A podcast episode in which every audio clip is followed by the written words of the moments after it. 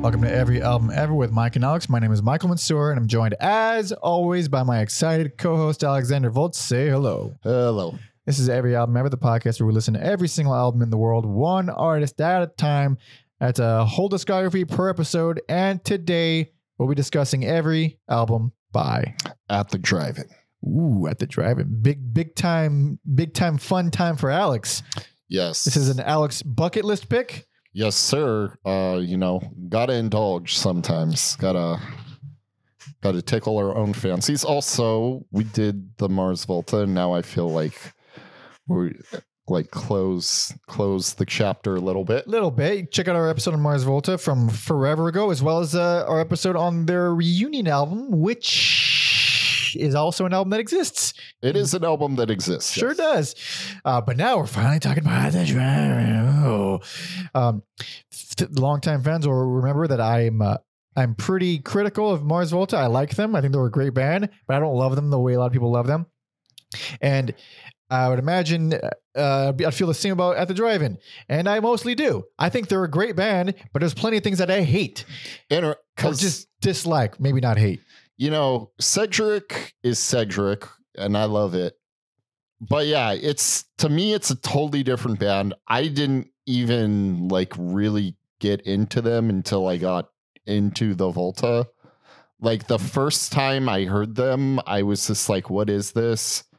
I feel like some people I didn't like in school listen to them, and I was like, oh, definitely. I get that vibe. For I was like, eh, they're probably not good. And then I heard Deloused. I was like, hold on, hold on. yeah, yeah. Was was I wrong? And I was wrong. I mean, that is a that is an album that cannot be denied. Mhm. But uh, th- th- I I've heard I've heard this band before, Mhm. like eight years ago. I, I listened to two records, and sort of came in way. I was like, yeah, it's it's cool, it's fine. I have no problem with that. And I but it wasn't enough to, for me to like go back and listen to. Um, I just I just thought it was cool, and here uh, I have a different approach, different perspective now, Mhm. and I didn't realize how emo they were. yes, um, that was part of why I didn't like listen to them because you know in high school I was more of like a purist. Yeah. and I was like, oh, I don't even want to be associated with that stuff. Um, but yeah, I think they always fought that label, and I think that label. why? I think that label even like bought their demise. They don't think Cedric and Omar were f- were feeling that. They did not want to be pigeonholed held into that genre. I of course why would you? But like they're also when I say emo, I mean Sunny Day Real Estate emo. Check out that episode where it started as post hardcore, but it was mm-hmm. way more emotional, way more melodic, and then you see it kind of bridge the gap between the stuff that we like, like Sunny Day Real Estate, and them at the mm-hmm. drive-in, and then the stuff we don't like, like the rest. And even this, it's like there's a little too much of that than this. If if you get what I'm saying, like, um, more so early on than later on, of Mhm. course, because the band grows quite a bit over the course of the discography. It is just not my bag. Like, oh, they're just they're like the you know late uh 90s post-hardcore early emo um thing where it's still very it's very angsty Mhm. very fast and high energy very punky but it's 90s punky which is not the punk that i like i like the early early 80s punky and so it just does a bunch of stuff that i, like, I don't have a i don't i'm not gonna bash them. Like it's just a thing that i don't care for. Uh, it's not done badly or anything. Uh but then you, then they start to grow and then it's uh yeah i don't even know what you'd call The- them by the end. Yeah, I mean they are a band that like really like they get better every single entry. They get a little bit better, little bit better until they got too good. Then until they got t- they had to die because they were too good Yeah. Um and that yeah, the the emo label is also fascinating to me because I didn't realize how much these guys fucking toured. Like Mm. I don't want to say they love touring, but they toured a lot. And like looking at the bands they toured with, like none of them are emo bands. Um, I I kind of teased this last week, but yeah, they like toured with Karp and Murder City Devils. Like, Oh, like sh- man, that must have been fucking awesome to see At the Drive-In and and Karp together. that's it's pretty wild. Yeah, Uh, and by all accounts, they were just a gnarly live band too. Super fun. yeah. From you know, uh, maybe getting a little f- far further ahead, but like that's how they got their first record deal. Was uh, rumor has it they did a show in L.A. in front of nine people, and it was fucking amazing. One of those people happened to be from uh, Flipside Records, and they're like, "We'll put out your album." That's how you get. You just got to show up and put in the work. There's an I, I feel like you can't do that anymore. Uh, you can, but it's a lot more demoralizing. And there's, and I promise you this: there is no one of note at those shows. That's the yeah, that's the issue. There is not some just he happened to be in the neighborhood. Check out. The, no, there is no one there. Mhm. Uh, there was a story I love from uh, Henry Rollins way back in his early Black Flag days where I think he played a show. It was Black Flag's already established, but they played a show to six people, and it was the most discouraging, demoralizing thing ever. And I think I think it was Chuck Dukowski was like, "Nope, don't care. Play, play. Those six people play, paid money. Mhm. Play your heart up. Give them everything you got." I was like, "That's inspiring." Until I played a show with like three people, and it was horrible, and they hated us. and like one of them was an employee. It doesn't really. It's like, so I- two people. it's easy to say like play your heart out, but when there's no one there, it's like what are you even doing? You know that like, but I guess that just separates the week from the the not so week. there you go. There you go. Uh, but we have some uh, some notes here from our boy Tom Osman, who should all go fo- uh, go go and follow. There's a an NPR feature from 2017, um, a feature from Noisey slash Vice on In Casino Out from 2018, and a New York Times interview from 2017. But as Alex pointed out before we hit record, that doesn't none of this quite documents the vitriol of the initial breakup in uh, 2001. Ooh. Uh, apparently, it was a feisty.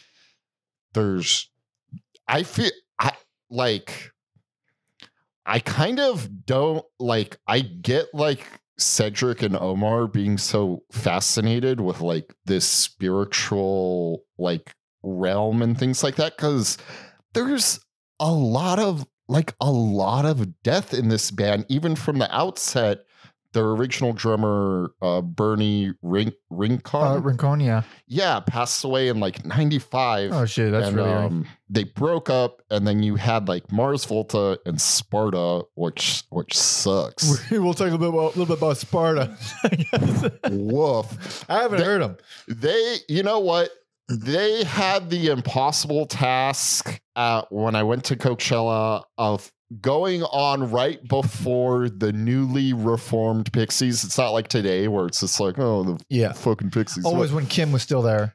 This was like brand their first I remember that. Yeah. first show in forever and they had to go on before the the pixies and no one gave a fuck Why would you? Honestly, i don't know I remember that when Pixies came back. It was like it was a big deal. It was a really big deal.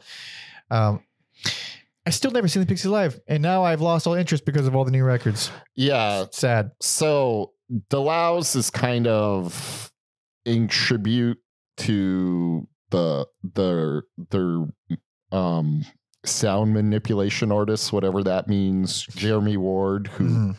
passed away and um they they were like did interviews where they're like it's it's jim's fault Oh, spoiler! Jim is the only one not to return to the band after the most recent reunion. I wonder why. i will say when he leaves a second time it was handled with more Grace. well there was less vitriol going on Okay, a little bit. All right. well, they Um, are much older now. I mean, get- yes fuck your shit together. Old. Oh, but yeah, I remember like in inter- it was kind of like a not a like a rap battle. Like oh shit, like Cedric and Omar said this, and like Jim said this, and like At least they didn't have diss tracks. That'd be mad lame. I mean, maybe they did, but it's probably in a, a weird, you know, Psychedelic haze. or like talking about someone in a moleskin suit or something. It'll be very metaphorical, is what you're saying. uh, so, because we didn't mention off the bat, obviously this is Cedric uh, Bixler Zavala, whose name I hate, and Omar Rodriguez Lopez. I, I just don't like the hyphens. I don't believe in hyphenated names. I love them. I love them both. They should have more hyphens. Eh. also, I, I have a, such a problem with the name Bixler. What the fuck is Bixler? It's unique. you don't know anyone named Bixler? no, I don't. It sounds made up. Uh, of course, yeah, of the Mars world. And then we have uh, the main original members uh, Paul uh, Hinojos on bass, Tony Hajar on drums, and of course, Jim Ward on second guitar. Um, Keeley Davis would replace him in the reunion, who is also a member, member of Sparta. I'm sorry. It's kind of funny Huh. that he's like in Sparta. That is weird. I thought about that too. and he i imagine it like the old school mortal kombat games when you're like moving up the, t- the, To- tower Yeah. he like surpassed jim ward I mean, that was a pretty big reunion. I, I remember that reunion. yeah um i also knew to me I d- I didn't realize omar was not even playing guitar originally Oh, I didn't yet because I I knew he wasn't a founding member, but I didn't know he started with bass yeah uh, in '95. Uh, so they formed in '94 by Cedric and Jim in El Paso, Texas.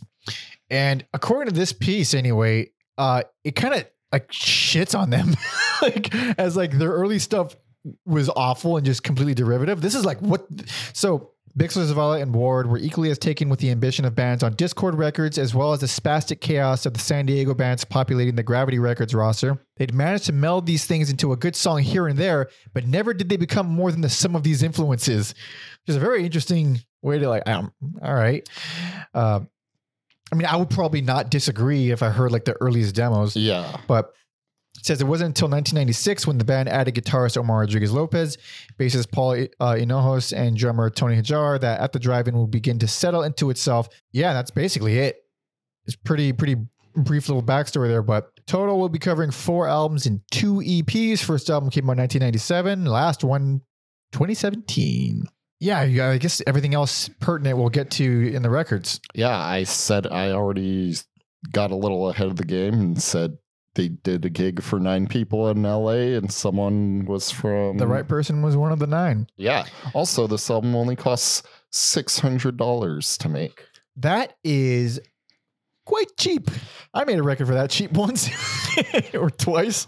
Surprised it sounds as good as it does. I know, I know. But might as well jump into it. This is 1997's Acrobatic Tenement.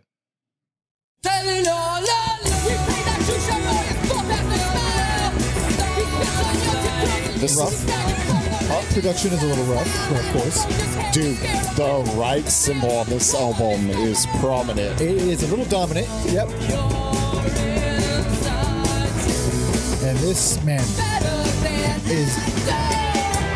It's a cute song. It's like just pop punk essentially, but played with a little bit more uh, swing. I mean, this is one of the best songs on the album, I think. Um, it's interesting. This is like the only album where Cedric sounds like very young. I think it sounds pretty young on, on the whole, almost the whole discography, but he does sound pretty tiny. I guess the next EP too, but then it's like all of a sudden he'll sound like Cedric, but um, This is yeah, this is cool, really catchy, catchy chorus there. It's very Um, it's well done. Like surprisingly hooky. I like I said, I th- this is one I don't really go back to a lot, and I No, it's quite yeah. rough. um yeah, I would just pick out the songs I like. Um, also like the happiest soundings. Yeah, that that song is one of their happy songs by. i mean, it's really misleading if you're going into this band blind and you hear that. You're like, oh, there's a poppy kind of punk band. It, rare, usually they're just really edgy and, and emotional and kind Yeah. of almost dramatic at times. That's poppy. I think it's very rare for someone to be like, "This is the first at the drive-in song." They It, it, it- yeah, it's very rare. um, Schaffino, I think, has a pretty cool main guitar line. Um, I mean, the, the production. We I think we should talk about the production. I mean, holy crap! I mean, it's it is what it is. It's Yeah. a a young band uh, recording an album for six hundred dollars. Yeah, it's like um, because it's not just we've listened to plenty of shitty sounding albums. I've I've loved many shitty sounding albums. It's the way that it's shitty that makes it odd. Where it's it's really weirdly spacious. Um, it's And really, it's just the drums that get me the most on here. it just it's not flattering to the types of songs that that these are. It's just too open. It's too open and um. Yeah, weirdly floaty. Like on that on that opening track, I mean, Cedric's doing a bunch of vocal overdubs. They're kind of floating around the mix. It's a cool effect, but it's very hard. It's not the most tangible thing ever. um, yeah, the track three. Oh yeah, Uh, Eb- Ebrog- Ebroglio, Ebroglio. I it's think. just this raw, like spacey energy. I could hear like the the Fugazi influence.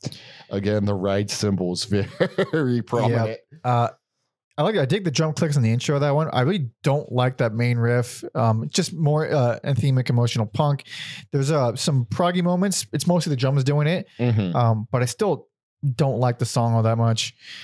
Yeah, it is. It is interesting to me how the guitars, mostly handed by Jim Ward and a man named Adam Oh yeah, Amparan. yeah. It's like Yeah, so you don't get like any any of the the Omar. cool stuff. Yeah. What is it? Initiation kind of tones things a, a lot down. It's, it's clean. It's mellow. It's smooth as hell. I think it has some like yeah, very pretty guitars. Yeah. That's like the you know Cedric has like the very like high pitched vocals, but that's like the most feminine he'll ever sound. Ah, interesting. Because I think the song is well written. I think it's nice.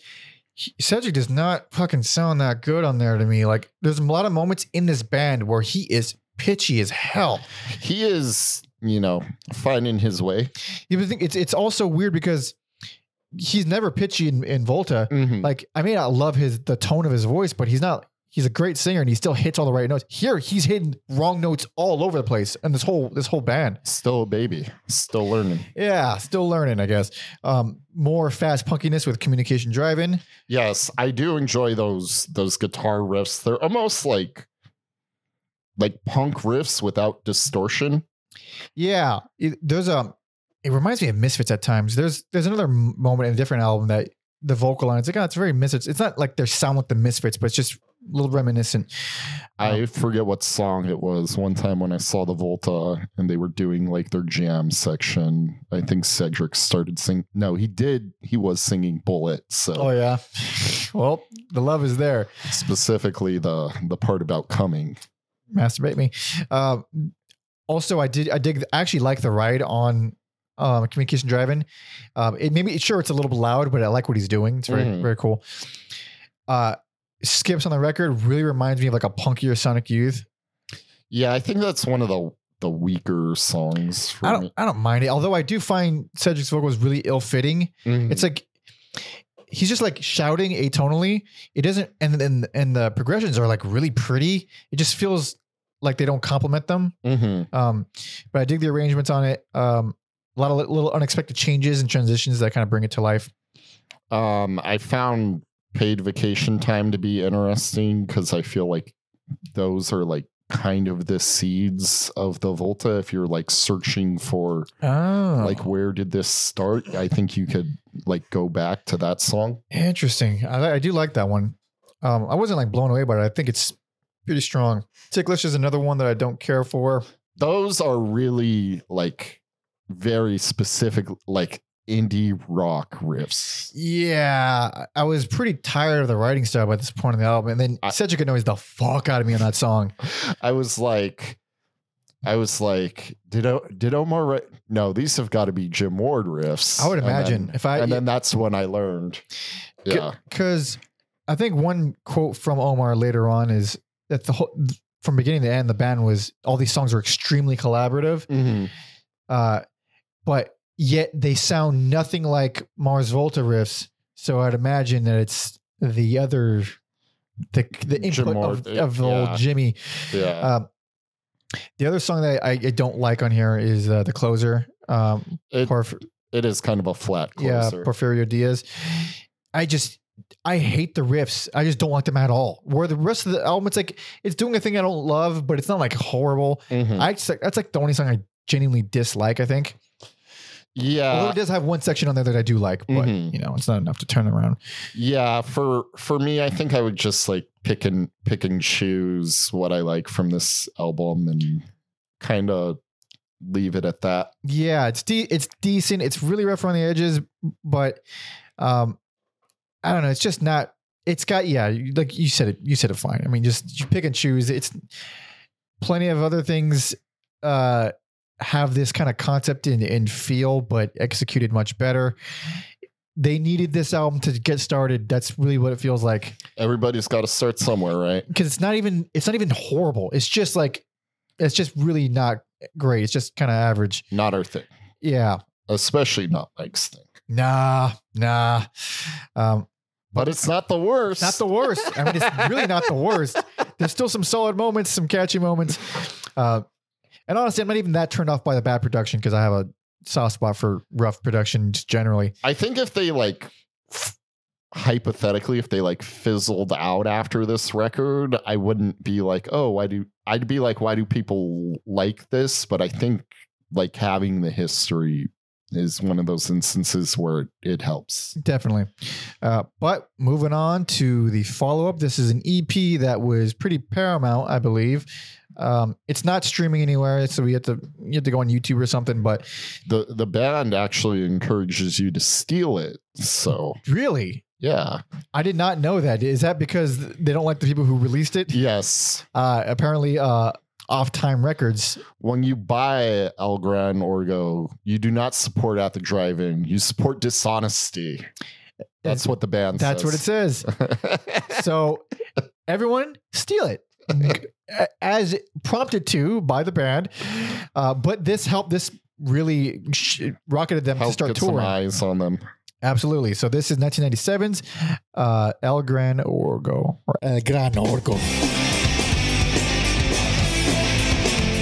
I I couldn't believe this riff. I couldn't believe it in the in that I hated it. I thought for sure that was a Jim Ward riff. Not even on the CP. I didn't know he wasn't on the CP. This song feels like I'm not saying they were, but like yeah, this feels like them trying to like conform into like a more This is 90s punk. This is just a 90s punk song. And you know how I feel about that. I imagine it'll be a little, little bit softer than I would, though. Yeah, it's like I wouldn't call that like horrible, but it's definitely a style that we were familiar with. I mean, it's also like the other one. I could see how people hear it and they're like, "There's something here," and this is my Worsley's favorite. Worsley's favorite. I I genuinely dislike this EP. I think it's a bad EP. I am like amazed.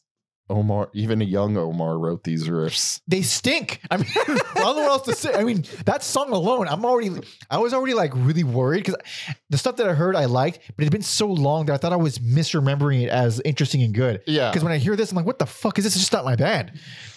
no, no, it's oddly pop punk. Yep. Um, I'm really glad they didn't obviously didn't go down this path. Yes. Um, yeah, and then uh, I guess like honest to a fault fares a little better It's than better. because if I'm gonna, if I'm gonna listen to that kind of punk, I think AFI does it the best. Mhm. Um, but that's a whole other podcast. Indeed. Um, winter month novelty. Well, before before we move on from Oh. Honest to a Fault, um, I one thing I did actually like the the group vocals on there because it's, a- it's interesting texture and we don't get that later on. Yeah, Not to that, not at least not in that way. Uh, and then the like the clean breakdown that it goes into actually works. Mhm. Uh, so I don't I don't hate that. But winter month uh, novelty. yes, I like. That may be one of the stronger ones. I think because it's a little darker. It's not as as hooky as Yeah. these like pop punk driven ones. Um, Yeah, it has this um it ratchets up the emotions, it slows things down, uh, feels good. Uh, it's still it's still very much like an early emo kind of song, Mhm. but it's way more intri- it has way more intricate guitar work, uh, more dynamic all around. Um, I it's like I don't love all the drama in that song. I don't love it the style so much, but it is a, it is a good song. Mhm. Um, intermissions is some some heavy stuff. Dude, intermission is way better than than it has any business being. It's a throwaway lo-fi transition song that's better than every song on the album. It's insane. um, I will say it is a nice segue into like Fahrenheit because that is the heaviest song on the EP. The rest of the songs on the EP, I just I'm not into. Oh, really? Yeah. Really? Like no, no shreds. It's not well. Fahrenheit isn't bad, Yeah. but I'm just like not moved at all by the riffs, um, and a lot of it's really dramatic and a little bit cringy. Um, but it, there's like, there's like some noisy moments that I do like, but overall, just uh, it was an it was a miss for me. and then yeah, I do not care for Speechless. It kind of started off like, like um, it's a weird comparison because they're after at the drive-in, but like I was like, oh, this could be an Idol song for a little bit, but then it goes back into the the like pop punk. Yeah, I like the intro to that one. Um, they have like these siren sounding guitars that sound pretty cool, and I actually genuinely like Cedric screams here more than a lot of uh, other places. But boy, is it mostly generic, and I hate that chorus. Also, fuck Picket Fence uh, Cartel, which we skipped. Oh shit! yeah, I mean, it is just grinds my gears, dude. I- I Yeah. just- I didn't care for it so much. Uh, this went straight to Yeah. straight to Speechless. it's just like this is really the only record that sounds like this Mhm. Um, I don't like it. I don't like this genre. I don't like this style that they're doing. I don't like these songs. It's very emotional. It's very angsty. It's Mhm. very 90s punk f- in feel. But really, I'll forgive anything. I'll forgive all of that if you just have some good hooks and some good writing. But uh, I think this is for like big, big fans, and really, it's only out of print because of the the disagreement between yeah. The label and the band. Well, I haven't ever heard of Off Time Records, so I'm sure they're doing well. But They're probably just clinging on to those recordings and being difficult. I'm sure they're not even around anymore. I doubt it. Highly doubt it. There's no way. because spoiler alert when they reform well not they like bought the rights to all their music except for that Except for that one. yeah Well, maybe they don't like it either. Maybe, maybe. Just saying, it's not that great. Just saying. i feel like they're kind of like completionists i feel yeah. like they would this be like Yeah, that's even if they don't like it they'd I be like why. this is part of our history Yeah, I wonder why they.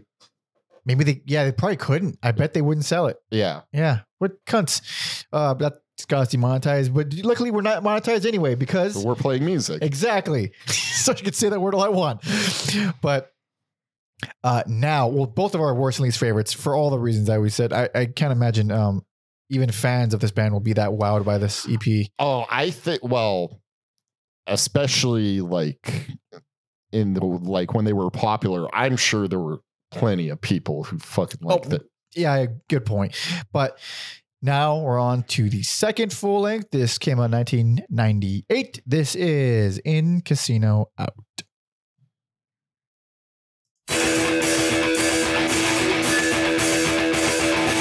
It's amazing how much better this sounds. Oh yeah. Widows and antique replacements. A briefcase filled with mace. That sounds a lot more authentic. Yeah. He like went through puberty in like a year's time. And his voice went down like three notes. He didn't, he didn't go through a drastic puberty. God, he sounds so goofy here though. I I like this. I like this sector. I like when he, when he shouts, but it sounds so goofy. doesn't.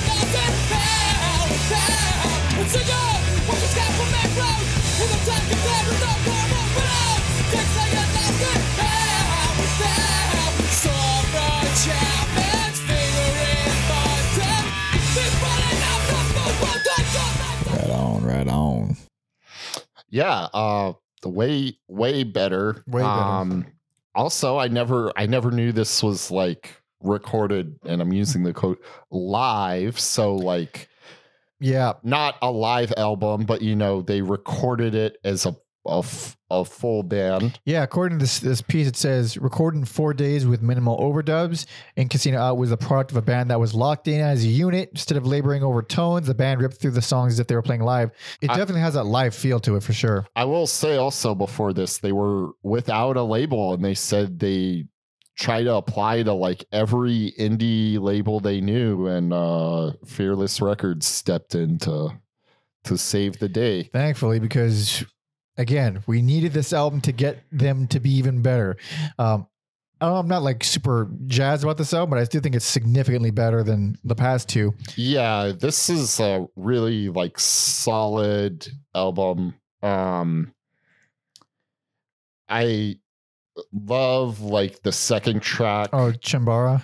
Oh man, it's just like also it's so funny again going back to like labeling them emo and you like sit down and you look at like the lyrics for Chanbara and it's about war. Like Yeah. he's not like singing about like heartbreak. Yeah. Well, a different kind of heartbreak, Yeah. but Yeah, because like the the emo thing, it's like, I mean, it's who know. I don't even know the real meaning, but like, it what always occurred to me is just it feels more emotional. Not necessarily that it's about something more emotional. yeah. Um, Um so I think that's a perfect example of that. I will going back to the the Godfather or the, the like help usher that in maybe a little bit. Hus Husker Du. Husker Du, Ah. Husker Du. Check out that episode from a million years ago. Which is also funny that the song Hula, you got Hula, who's, uh, yeah. Husker Du wounds, hula hoop wounds. Yeah. Um, Super early emo sounding. Yeah, for sure. yeah, especially like the guitar playing there.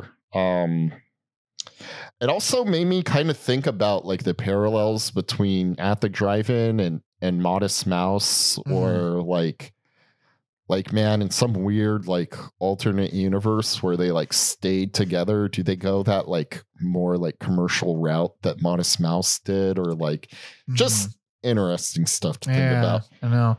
Uh, not a huge fan of hula wounds. Um, it's just, I mean, the, some of the angstiness here is a bit much, even though I think it's a significantly better album. The only other song that I don't like uh, much is Hourglass, which I find to be pretty cringy.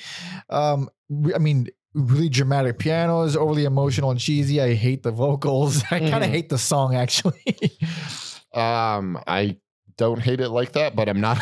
I'm not a big fan of it. yeah, but everything else, uh, there's a cool uh, dual guitar thing at the beginning of Napoleon solo. Yes, I I do like that song is like when you're like, okay, this this guy playing guitar now might might be a madman. guitar playing is obviously so much better here than the Yeah. past two. Also, Napoleon Solo might be one of Cedric's worst performances in all of this discography. Like, I mean, really pitchy, like just wrong notes all over the place. It's, it's just really bonkers. Um, but I do love that uh, really melodic, uh, mellow chunk in the final third. Mhm. Ouch. pretty stuff. How did you feel about shaking hand incision? Great drums, really good energy with some nice moments. Um, I dig it. It has like these uh, big open riffs in the chorus and and incredible drums in the verses. Nice. I also noted the drums, but I'm like, this is like Fugazi on on like PCP. Yeah, it's pretty intense. It's good stuff. There's lopsided, which is like the most minimal sounding song on the album. I find it to be emo as fuck. The most Not not a bad thing. I would call it a bad thing. yeah. Uh, but it's not. Yeah, I don't think it's bad at all. Um, interesting development in the closer transatlantic foe. I almost feel like that should have been the opener of the album. Really? Like I think closing with one of these piano songs and then like I don't know, transatlantic foe this has like this great energy to it that I like. It is very cool. It has its um clean emotional verse that I, I think is really nice and it, like legitimately solid punk riffs, like Mhm. more punky than most of the album, if, if not all the album. Um, what else? I also dig uh for uh, for now we toast, despite the fact that I think Cedric sounds horrific on there. I think this might be his worst album, honestly. I will, I will not say a bad word about my my king. because like this is taking away all of my uh just preference of I don't I don't like his tone. Mhm. I'm getting I'm, I mean like performance wise. I think it's his worst performed album, Yeah, yeah. Uh, which is which is interesting. It's also again, I've I've bought this up before. Like very interesting and kind of hypocritical on my part how I like love his voice, but I'll do something like the Blood Brothers, and I'm like, I I can't. Blood Brothers are more annoying the episode. They are, they are more annoying, but they aren't that far off. Yeah. Thank, thank you for kind of confirming Yeah. my my bias. They are, they are indeed. that is some really annoying vocals. uh, but yeah, it's, I mean, it's it's a good album. It's venturing out a bit, but not in any, any revolutionary, way, but still like you hear the the new uh, guitar interplay that they're doing. The- It's like it's definitely a step forward. It's not like a massive leap, but it's a step forward. yeah, I think get like putting Omar in charge of command or guitars and then recording it as like a live band was like all all great choices here. Solid move, solid move, and a solid album. Uh, Not not as hooky as other things. no, but no, it's more about the energy. It's a good energy album. yeah. Also, I think Jeremy Ward was uh on the the last album doing the field recordings. Yeah. Oh, Jer- that there it is. Yeah, he was. Oh crap, Can we look- can we look up if he's related to Jim or if they're just that's a good question. oh cousin of Oh, Jim? he's a key. Oh, he's Jim's cousin. Okay. But yeah, moving on, we got another EP here. And this is where things take a little bit of a shift sonically. I don't know why I've never listened to this before. Never? Yeah. Oh, wow. I actually heard this before you. Amazing. Yeah. Yeah. Here we go, baby. This is 1999's Vaya. I love this like weird Staticky, kind of like uh, bass. pl- almost plugging in the, the cable, but not quite. Yeah. Oh, this. What band does this remind you of, other than Volta? I mean, it kind of reminds me of someone who's been listening to like dub music, like reggae dub It is music. dubby, but it's better. Almost Santana esque. It is. I mean, in some ways, the Volta are the. They are just Santana. I was gonna say the modern Santana, but that's Santana's the modern Santana. So this is not angsty post-hardcore emo anymore. Sure, elements like that. also. How does the EP sound better than they're on the same label? It's just way better executed. Mugshot. Great song. Great, great drum choice there. Really like nailing the quiet, loud, dynamic thing. And now this feels like the drive-in, but not not in a overly angsty way. Mm-hmm. It's just a really cool riff and a A really interesting opener. Yeah, I feel dumb for never This is one of the best records by far. It's so good. Um like It's just close to being personal favorite for me. um like fucking Ursa Minor is like the bass line's so good and I feel like the bass doesn't really get attention or love. Yeah. Um Dude, that song, man. So this EP does things that I love that they'll never do again. That breaks my heart. They go into ugly, bitter, weird noise rock territory here, yeah, especially on Ursa. especially on Ursa Minor because it alternates between these big anthemic riffs, uh, as they are prone to, to doing, and this ugly noise rock. And it's Mhm. fucking crazy sounding and it's kind of kooky and it's really, really catchy. I mean, it's stuck in my head right now, the little thing they're doing. It's so fucking cool. yeah. It's one of the best songs by a mile. Um, plus, it has really interesting drums and really, uh, really deep and dynamic main riff. Um, Proxima Centauri has this driving, dirty bass line with a really cool slide guitar. Dark and emotional, but well done. I thought that that song's okay. All right, all right, all right. Uh, I do like me some heliotrope. that's a little bit more of the at the drive-in standards. It goes, yeah, it's more of a standard song. It goes really hard, but Yeah. I do agree. Like the songs that go like do weird things are really enjoyable. Like metronome arthritis. Oh my god! Yeah. Like they're dabbling in psychedelic stuff. It's dark. Like Oh, it's really dark. yeah, Uh, I don't like. I wasn't bl- blown away by the main riff, but they're around um, 110. I think it's a chorus. I guess you could call it a chorus. It's Mhm. so freaking good. Um, and then I, I like Cedric shouts on there a lot too. Plus a really really solid outro section there. Rules Um, 300. on megahertz. Yeah, That's like dark funk music Yep. real mean, real groovy, Yeah. very fuzzy but subdued somehow. yeah. Unlike anything they've done up to this point. I mean, not even close. There's I- this really great section at uh, minute 35 that I love a lot. Yeah. Um I was just gonna say I think like the most like unique song to me is the closer uh 198 decibels or Uh, yeah, 198D or something like that. I think it's decibels. it's just at first listen I was like huh and then I like I kept listening and it kept like growing on me it's like uniquely weird and beautiful and they do like all these interesting things on it I, I guess that song would kind of qualify as a ballad for these guys. yeah It's not, but it's not over dramatic or angsty. It's just really nice. It's really well done. Uh, really, I mean, really well written. It has these uh, cool, subtle electronic textures in there. It's clean and edgy, but it's, ah man, it sticks with you. It's a great closer because um, as I listened to this three times and like the th- after the third time, it just that song really resonated for a while. Um, but this, I mean, this is like. If you're listening to this in order, better than ever by a lot. yeah I mean, this is like a where the last album was a step in the in the right direction. This one's a leap.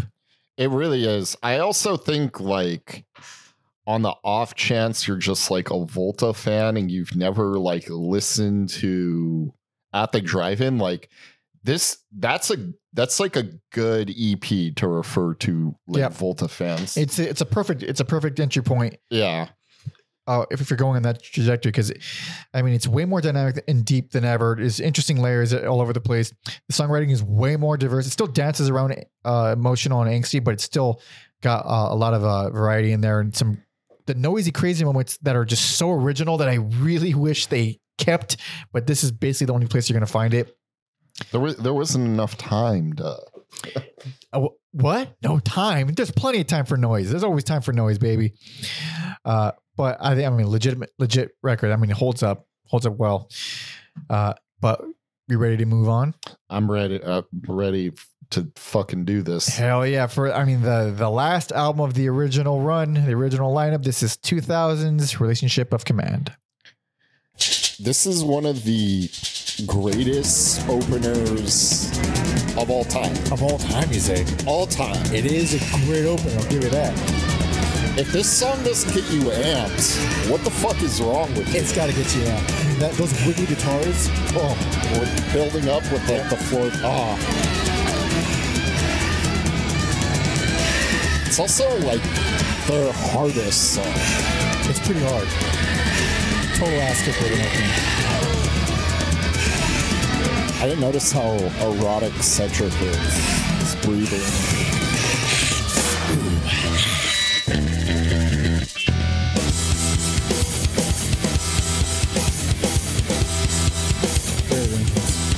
Not so red and thousand faces. And now that's Cedric as Round well. about I the mean, cuts.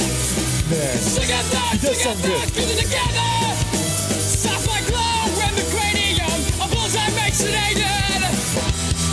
I think he's mixed way too loud, but he sounds good. Beware! Beware! Love those tunes. Amongst the red a thousand faces. All these voices Yeah. won't give up. That's satisfying. Fuck. That is a satisfying ass. Opener. Fuck. And best personal. Best personal favorite. Yeah. Uh, it's a fucking beast of an album. It's it's it's damn good. And as much as I wanted to give personal favorite to Vaya, this one is it's just too consistent. There's too there's there's nothing bad on here. I mean, I, there's one thing I don't love, but even then, mm. also like if I didn't like grow I don't want to say I grow up grew up with this, but I watched it them like grow maybe from a distance at first. Like I wouldn't have been able to tell you which songs were singles off here because I think so many of them are just consistently good Mhm. and amazing. Um, do you know who produced this album? uh, Is it Ross Robinson? It is Ross Robinson. I, I had I was at a, at a ringer. Tom informed me before that, uh, and I was like Ross Robinson, and then I, then I l- quickly learned that he's uh, Mr. nu metal. Mr. He is all nu metal. yeah. Also, we I don't know if we I hope we talked about to. on on Blood Brothers he did Burn Piano Island Burn. Oh, Ross, Yeah. Interesting. I didn't know that. Yeah, we had if we forgot to talk We about might him, have. I'm, I'm sorry. And But uh, also, Andy Wallace mixed this, and he's another guy who has credits out the wazoo. I mean, most mixers do. Like they're this hardworking people. yeah, and they've worked on every album that you like. I had no idea Iggy Pop was on this album. I was gonna wait to get to it. I had So- no idea until right now. I didn't. I didn't know because what song is it where he's featured? Uh, Rolodex Oh. Propaganda and, and Enfilati. yeah, Rolodex propaganda. I was like, man, those vocals are like so goofy and funny. And then I went and I'm like, oh, they're fucking Iggy Pop. I was wondering who the hell that guy was. I was like, that's obviously not Cedric. Who is that guy? I didn't even bother checking. you would you would never think it's Iggy Pop, but once you know, you can't unhear it. Yeah. So Uh, like, Also, Cedric plays guitar on that song, which I did not. oh, know. nice, yeah, And he also sings on uh, and is it Enfilade, Enfilati, Enfilade? yes, yes. I didn't notice those as much. No. Um, I almost, I hope Iggy Pop. I really love the like ransom call in the beginning. oh yeah, That'd be cool if Iggy Pop was the guy who doing. that would be cool. I don't That's think it very- is because he has a more like, oh, Iggy Pop. Yeah. Uh, yeah. He's great intro though. Uh, some of these other earlier songs like uh, "Pattern Against User," more the post-hardcore emo style, but man, feels great. as a this breakdown around 155 with amazing guitar interplay. Yes. Um, also, like that opening drum fill is just this like quick, simple thing, but it's so iconic. Like Mhm. you hear that drum fill, you're like, that's at the drive-in. There's uh, more really cool drum clicks on on the opening of One Arm Scissor. Uh, love the dynamics and arrangements there. It's like at this point, it's just you can't even call this emo at all. You can't call this punk at all. I mean, it's just so it's so blatantly better and more advanced and more uh, matured. It's so so like surreal. Like I remember the first time I like heard slash saw the Mars Volta. There's a show called Farm Club. I think it's on the USA Network over here in USA. Um, and and it's so funny that I remember that because it seems like a big moment. It's like on the wiki page, Mhm. and like I was so taken aback. I was like, I never heard anything like this. I've never seen a rock band that looks like this, like with the afros and like afros, a lot of bad hair. the skinny jeans. Like this was this was like we're like in nu metal, yeah, pretty like ba- like it was yeah. so crazy, and I my brain didn't know how to deal with it for years. well, it seemed to, to come out the other end all right. Yeah.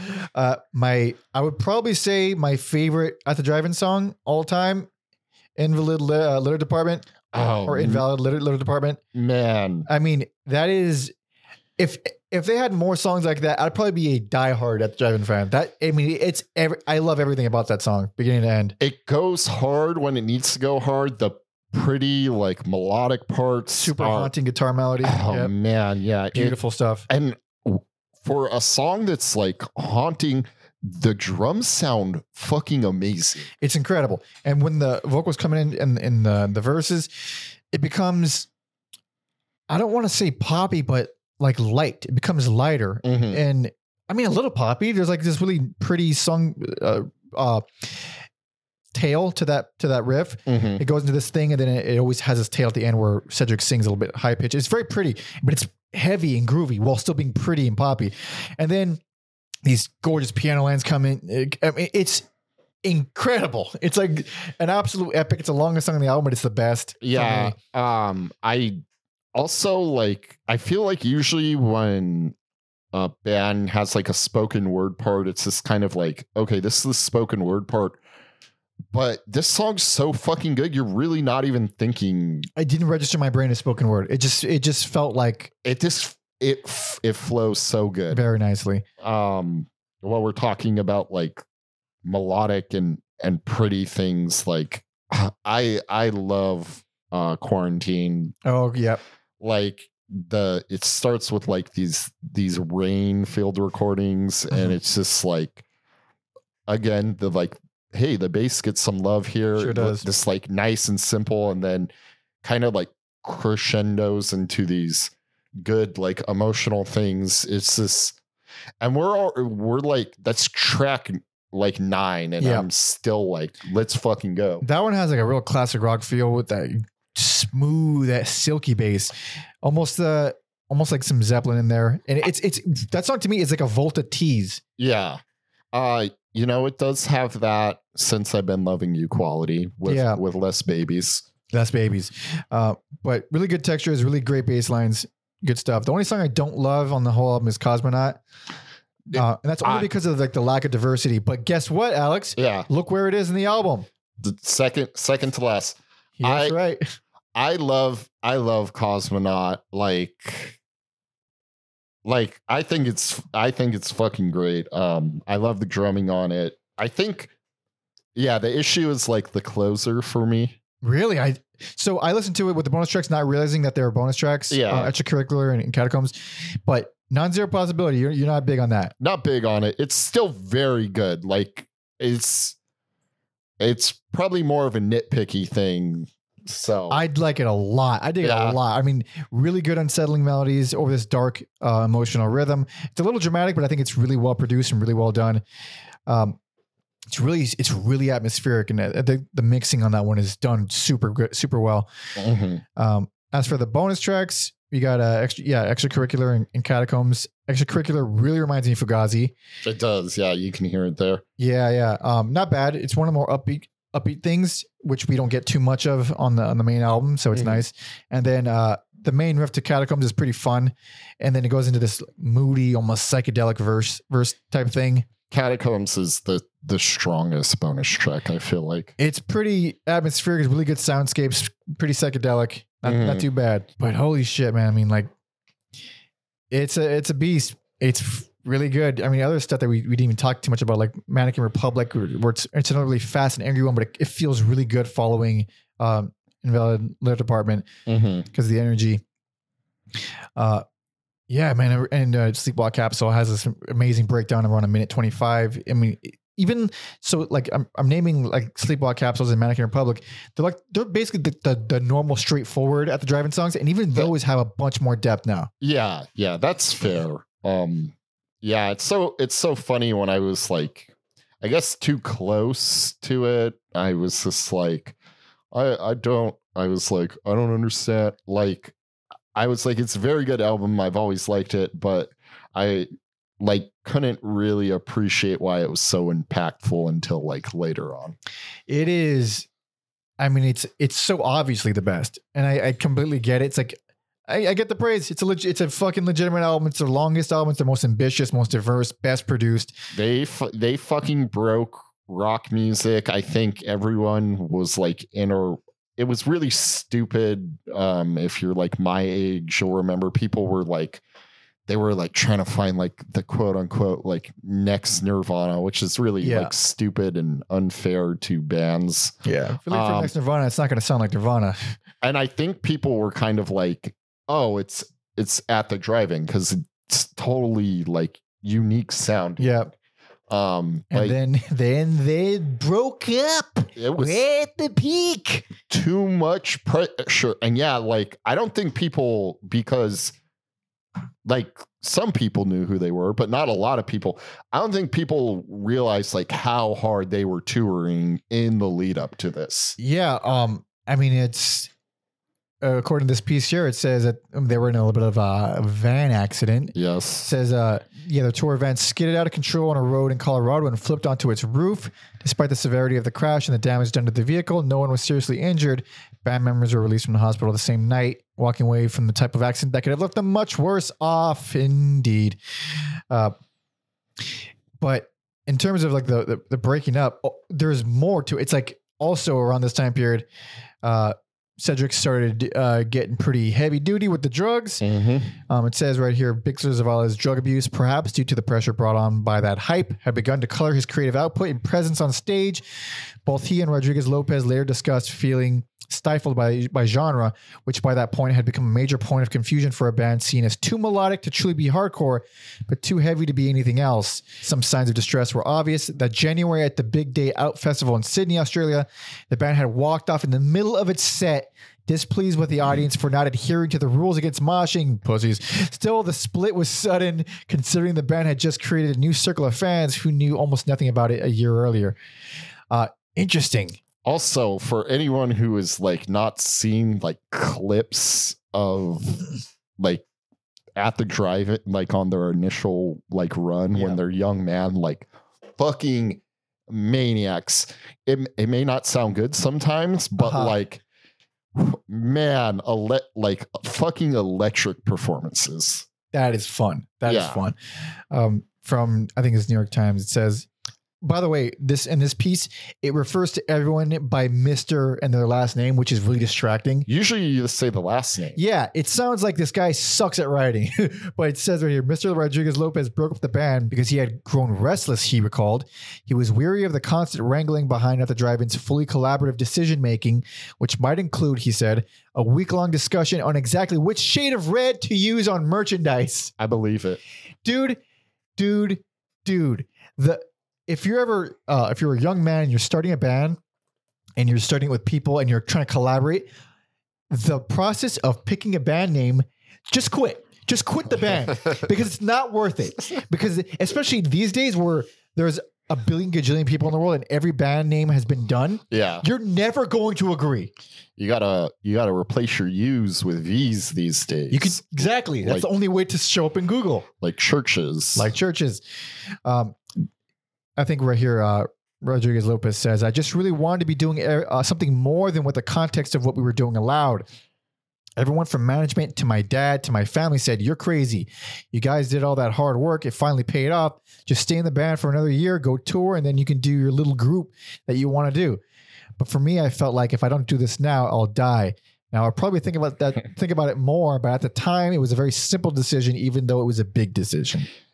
I mean, like, sure, we have hindsight now. We know it worked out fine, but like it's fucking crazy. It is absolutely crazy, but what you can't ignore and what isn't crazy Mhm. is listening to that little voice inside your soul. That motherfucker is gonna tell you the right thing no matter if you want to hear it or not. I don't think it's a little voice for for Omar. I, think don't think it's, it's a it's a big voice. I think it's a big voice for all of us that we actively ignore.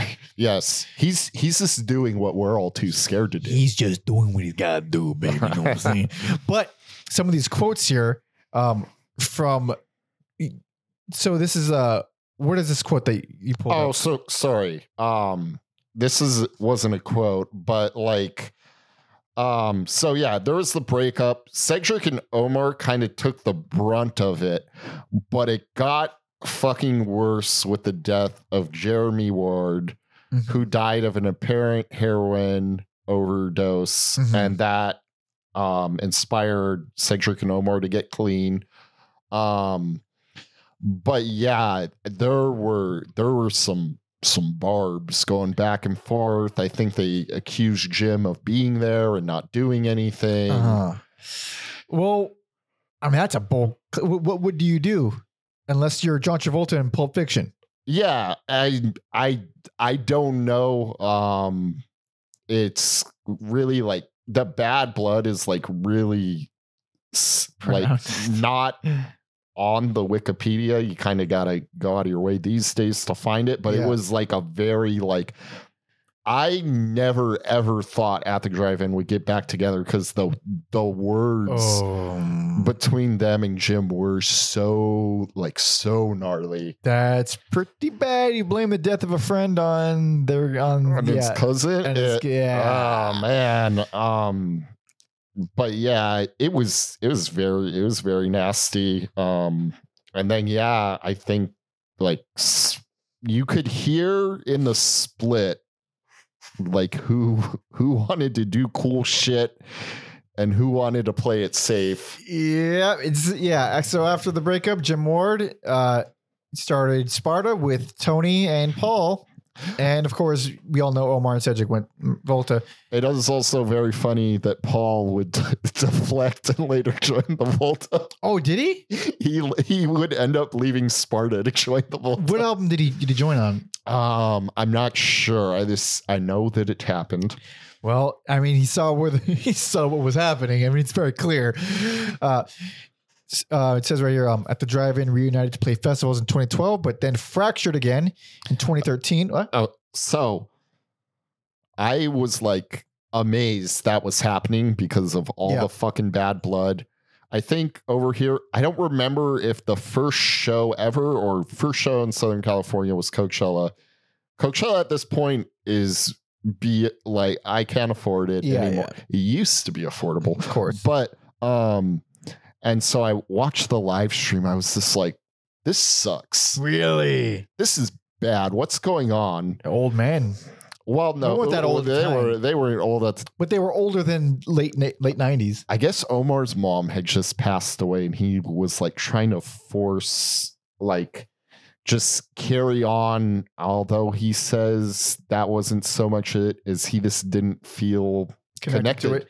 That I completely get that. I mean, it said uh, there's even some quotes about that here. Um, Omar says right here, he says, playing together again was to close the chapter on that era. We played those songs so we can hopefully move forward and do new music that represents where we are now. When playing those songs, I thought, here's a person at the time that I don't relate to anymore. He didn't care about his life and was doing drugs and was really disconnected from the world. Makes perfect sense why he stunk live playing these songs. Yeah, so I wasn't really at the I I wish I had made an effort to go see them now, but at the time I was just like I think I also had like this mentality about them and obviously he had the same feeling where like forward. I was like Yeah. Volta is forward. Forward. This is this is backwards. This feels regressive. Um, and then in uh, 2015, they tried it again. Uh, Cedric said, We're doing it, no more drama. We're going to do this band, we're going to do it right, and that's it. And we're always going to do other things, and we are who we are, but this band is special, and that's why we're here. Uh, and but it, as a, no surprise here, it says, but after initial rehearsals, the guitarist and singer Jim Ward, who had founded at the drive-in, left the reunited band. And Omar says he just wasn't ready. Uh, and yeah, Ward did decline to, to comment about it. But they got Keeley from uh, from Sparta. Yeah, basically Cedric was like, yeah, you know, he he wasn't he wasn't ready, and uh, I think he's kind of jealous creatively about where each of us went after that first breakup, and but he's like he's a beautiful person, and I only hope the best for him, and he's a really talented guy. So Oh man, yeah. Well, they got Keeley Davis, and it says, and as the band repaired its relationships and reclaimed its catalog, Mr. Rodriguez Lopez and Mr. Bixler Zavala started writing new songs for the band, which leads us to the final and reunion album. I yeah, an album I wasn't expecting at all at the time. Oh, of course not. Of course not. But here we are anyway. This is 2017's Inter Alia.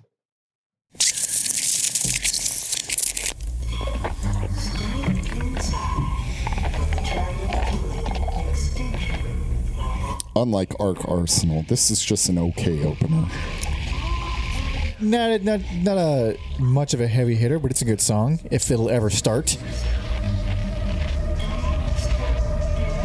It'd be a lot better if there was some floor toms and like moaning going on. Yep. Go go for some morning floor times.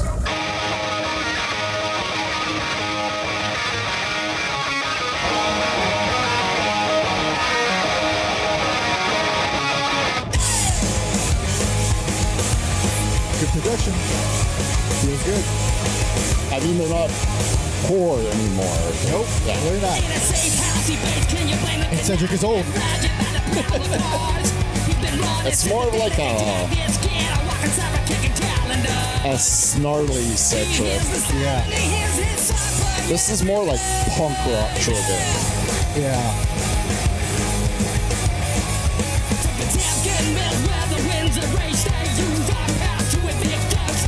Some nice little guitar lines in the background.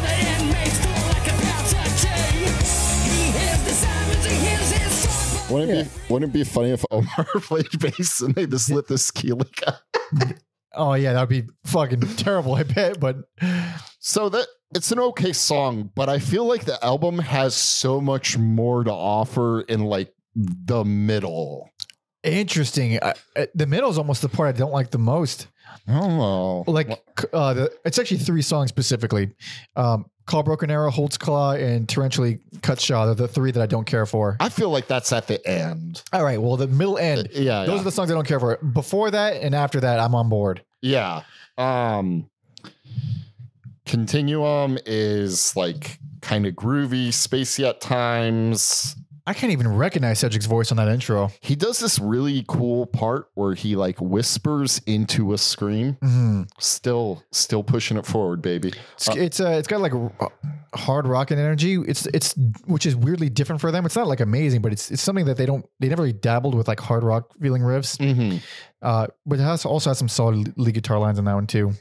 Um tilting at the Univendor is there's some riffs there where you're like these could be Volta songs, but I think the the like stripped back drumming and and bass plants it more in the at the drive-in camp. Yeah, there's like a really good lively section around two minutes in that I dig. they're kind of lighter, breezier, Yeah. and then we get to co- governed by contagions. Oh yeah. Rules. shout out to whatever cell block Danny Masterson's in.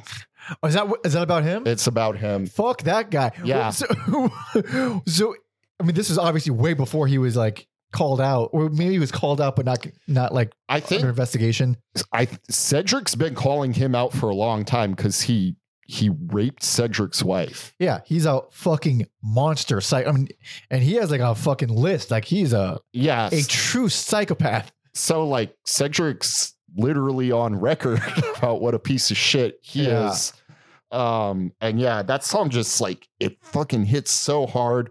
Um It feels almost gross. That's like one of my favorite songs. Maybe be my favorite song on the album. he's no stranger to singing about dark things though and Yeah. then at the time um for wrestling fans i don't i don't know if it's in there but matt hardy was doing the broken matt hardy thing which is this, is bonkers yeah, crazy it's co- it's great comedy. It's it's bananas. and uh he would go delete delete so um there's a part where cedric says delete ev- Really? delete everything i d- i doubt i know he Oh, I was like, it can't be a direct reference, but but at the time i was just like oh this kind of felt like this like little coincidence and then i found out cedric does like wrestling so- maybe it was just influencing him from the, the periphery there. yeah yeah Uh, gorgeous main riff to Incurably Innocent.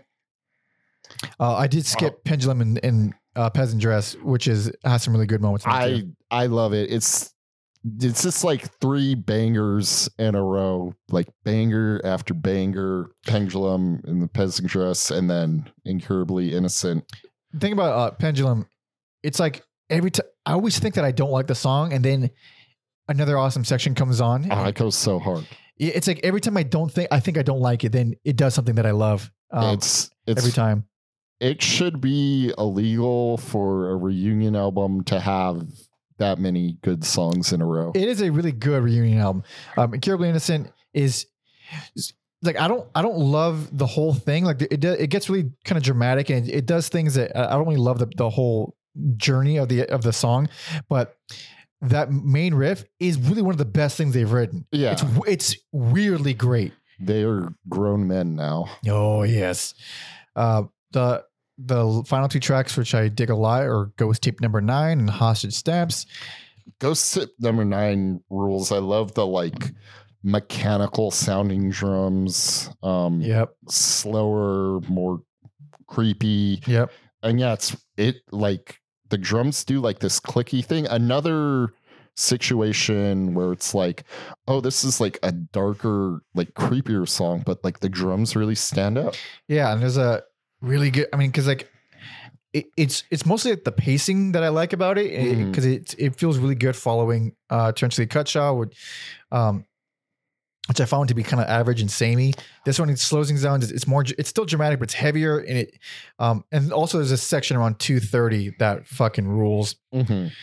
I like how chaotic Cutshaw feels. Um, maybe not as chaotic as the the big three on this album, but still still fun. There's one moment around one forty of that song that I do like. Yeah. Um, and then uh, I guess you might as well talk about yeah, call Broken Arrow, um, and Holtzclaw. I mean, that whole chunk just kind of gets really samey for me. Yeah, I mean, kind of hard to to follow up the the previous songs. Yeah. Um, I feel like Holtzclaw is maybe maybe harkening back to the the olden days. It definitely feels like it. Um, it's not super memorable, but it has it has that energy to it. Uh, I do actually like some of the. Uh, I think it's the the main riff and verse section of "Call Mhm. Broken Arrow" I think is pretty cool. It's just the rest of it that kind of turns me off. Uh, the closer, uh, it's nothing special, but it works. It's snappy. It's really aggressive. I like it. High I- energy. Yeah, it's fun. I thought it was going to be a spacey song the way it started off. Yeah. uh, it lied to me. Um, it does this like cool thing where there's like these string samples as like a quick little bridge. Very cool stuff.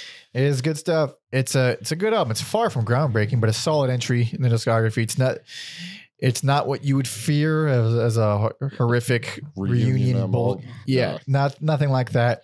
Although Some legitimately great riffs and moments. although the AV Club doesn't seem to agree, but uh, The AV Club gave this album a D, and Yeah. the Skinny gave it a two star. out of five, um, Yeah. yeah, I I didn't know what to expect from it when I first heard it, and I listened to it. I was like, "This fucking rules." I should have gone and saw them on this tour. yeah. Uh, I'm obviously not like super jazzed about it. I don't think it's like the most amazing thing ever, but I'm not mad at it. I think it's a pretty good, pretty good album, and it, especially considering what it could be. Fuck yeah, dude, not bad at all. I think also to like be as like and it sounds a little cheesy, but I'm gonna say it like as adventurous as Omar Omar and Cedric have been and to like decide to go back to like this place and do these more more simple things, although I'm sure his guitar playing is anything but simple. I find this to be almost an overcorrection of that because there's there's there's no way this could have been a continuation of relationship of command. It's You- you, that, you can't. Too much has happened. The, the moment in time is long gone. There's, Yeah. but if you're listening to them back to back, you're kind of craving the next step. This is like before, in, uh, in between Vaya and uh, in Casino Out. It's like it, this is that's where I feel like this fits in musically. Mhm. So it is a it is a regression with that. Uh, but if you kind of take out the the chronology of it and you just like look at it as its own album, yeah, this it's pretty solid. Yeah, I think people also, you know, the performances on the the first go around of the reunion were so lackluster. I think Cedric rallying the troops and being like, "We're gonna fucking do it right this time." Yeah. was- That is, you do need that. You need a general at, at, at times. Um, but so in in response to that, Cedric says here, he says we had lots of conversations about respecting our fan base and everything where we had left off. We need to honor where we left off sonically last time, and we need to honor how we used to paint outside the lines. And this also kind of captures a lot of the energy of it, which, Omar says. He says uh, apparently he summed up summed up the the policy about this album as no overdubs. He says we're not going to do lots of layers. What you want to play has to be what it is. Make the decision now. You're not going not going to make the decision later. Put it down and it's going to stay like that forever. There it is. Don't waste a track. Don't waste the time. Don't waste the opportunity. Don't waste the song. Damn. this feels more like a uh, callback to In Casino Out rather. Than, It is. Definitely. but yeah, Uh, however, after this album, uh, they stopped again. Uh, this is the the the statement from statement or or just message Mhm. tweet. I don't know exactly how he it was a tweet. It was a tweet from Cedric. This is from the second to last show, right after the second to last show. He says, I apologize for the heavy emotions tonight. Maybe it's a sign of weakness to some of you, but I had to give a huge thank you to my aide at the drive-in family. This was our second to last show. Tomorrow is the last. Don't know when we'll play again. Thank you, Rio. How do I even sleep now? And that was it. Yeah. Well, then a pandemic happened, and Well, the pandemic happened two years later. well, that's relative. You know, but, I, but no, I mean, no even cli- if it didn't, but like, also, I don't know. There was like, there was something in, you know, obviously Cedric and Omar are playing in at the drive-in, and I think the the Volta fiends, or I think we were like, you guys are cool. If you guys are cool. And honestly, there is more. Not that that last Volta album was super revolutionary or forward in like musicality, but there is more room for Mars Volta than at the drive-in to do whatever they want to do. Also, like Omar has a million like side projects, like Bosnian Rainbows with Teri Gender Bender, or like they even tried like a super group with the Melvins, uh, which They like did like fizzled out. Like they did the one record and that was which it. one was that? uh, Crystal Fairies or Crystal Fairy. Oh man, I never heard It's it's Teri, Omar, and then Buzz and It's pretty Dale. sick. That's pretty sick. I bought ticket. I bought two tickets to two super groups. Both shows got canceled. Damn. Was What? that during? pa- Uh, No, this was before. Before. I bought tickets. Crystal Fairy show got canceled. Bought tickets to Giraffe Tongue, which is like Brent from Mastodon, um, the singer for the new singer for Alice in Chains.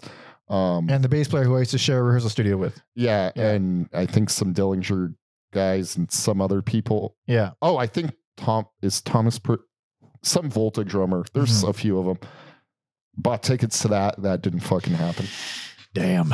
Damn. Damn. Damn. And then a pandemic happened. And then no one had fun for a long time, and then now we're here. and I've seen the Volta three times, so I'll take I'll take that. Hell three, yeah! three times Since yes, very nice, very nice. I can't believe it's already been three times. Holy shit! seven, 17 total. Shut the f- fuck. Seventeen? Seventeen times. You've seen? Okay, I've never seen anybody that many times. You've never probably never seen anyone ten times. no, I think the band I've seen the most, honestly, is Deafheaven. That's like five or six, You're you're gonna get up. I'm gonna make you see. dude. Holy, hold on. Then, how many times have you seen Mastodon? That might be like thirteen. It's still a lot. Okay, it's still a lot, but it's not seventeen. It, also, I'm not proud of it, but there's a few times Mastodon has been in Southern California that I didn't I didn't make it out. It used to be every show, right? every sh- but like Volta was like Mastodon was like every LA show I would Every go. LA show. Volta was every Southern California show.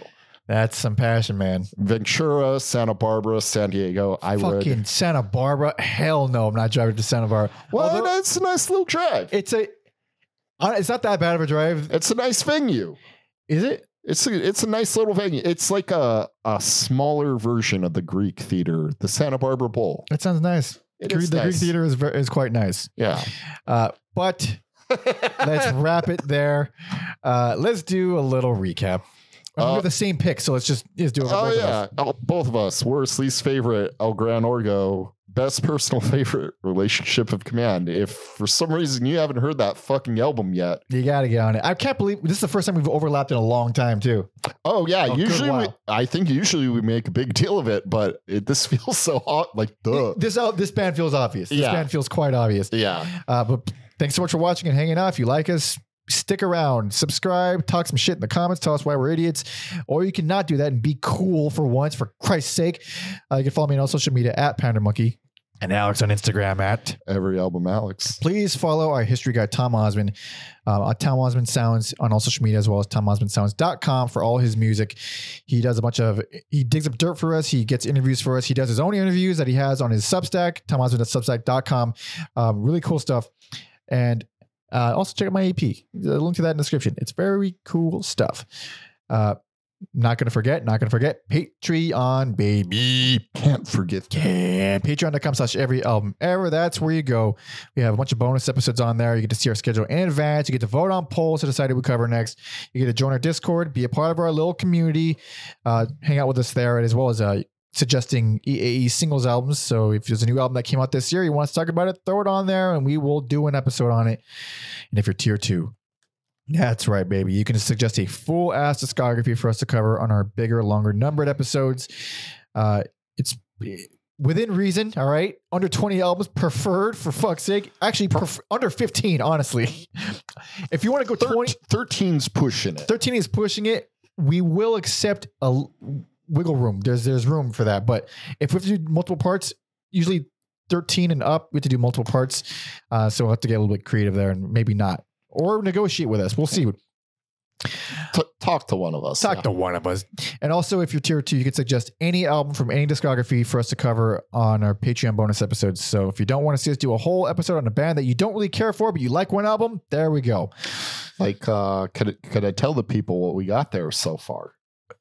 Yeah. incentivize. Maybe if you want to hear our thoughts on DJ Shadows introducing. Introducing, absolutely. We also got a episode on Porcupine by Echo and the Bunnymen, and most recently we have an episode on Dictius Te Necare from Bethlehem. It's a black metal band. It's pretty brutal, but it's good stuff. Uh, interesting albums.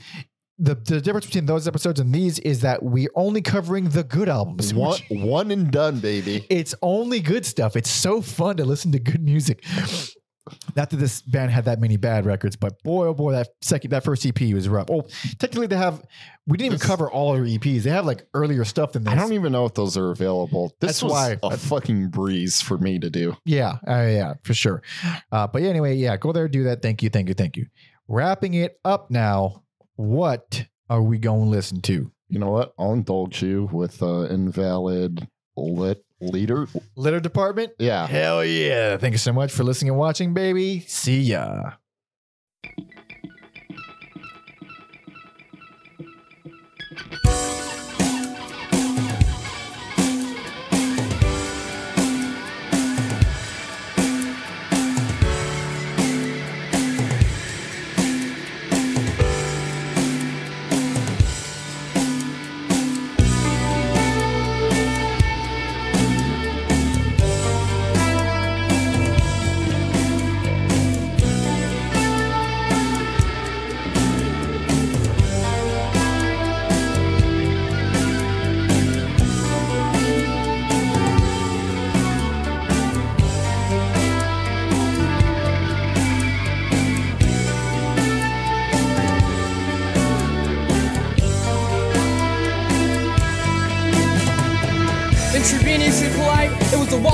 Walkie-talkies that knocked the pins down as her shoes gripped the dirt floor in the silhouette of dying.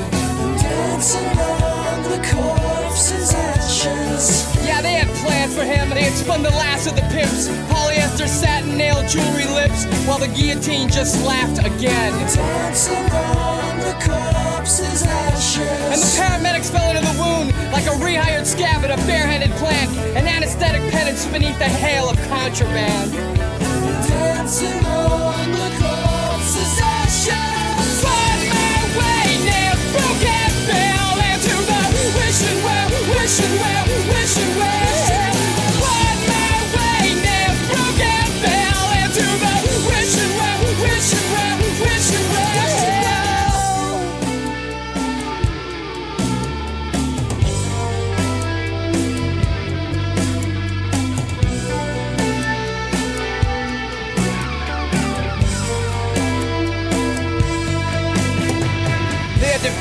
been excommunicated, and all the pulses were subverted.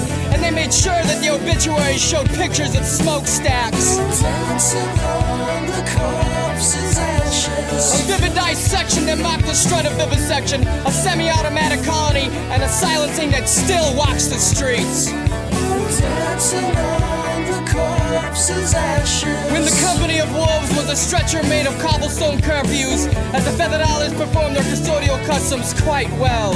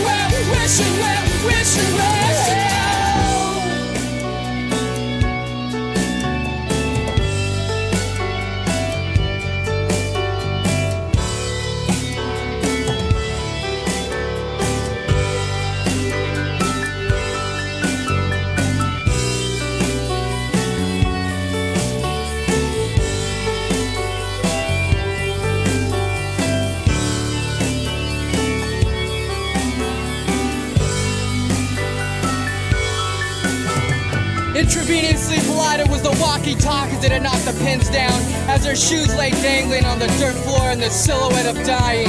Dancing on the corpse's ashes. Well, yeah, they had plans for him. They had spun the last of the pimps. Polyester satin nailed to lips while the guillotine just laughed again. Dancing on the corpse's. And the paramedics had fallen into the wound like a rehired scab at a barehanded plant. An anesthetic penance beneath the hail of contraband. Dancing on the corpse's ashes.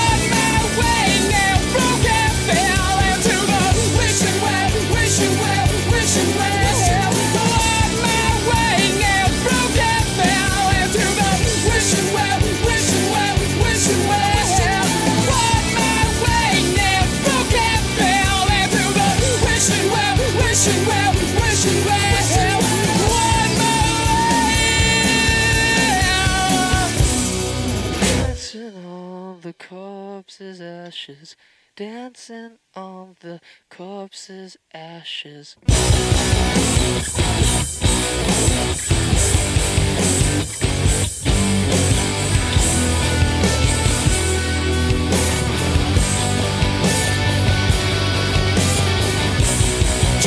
Hills, travel, and let's maps make but the stress.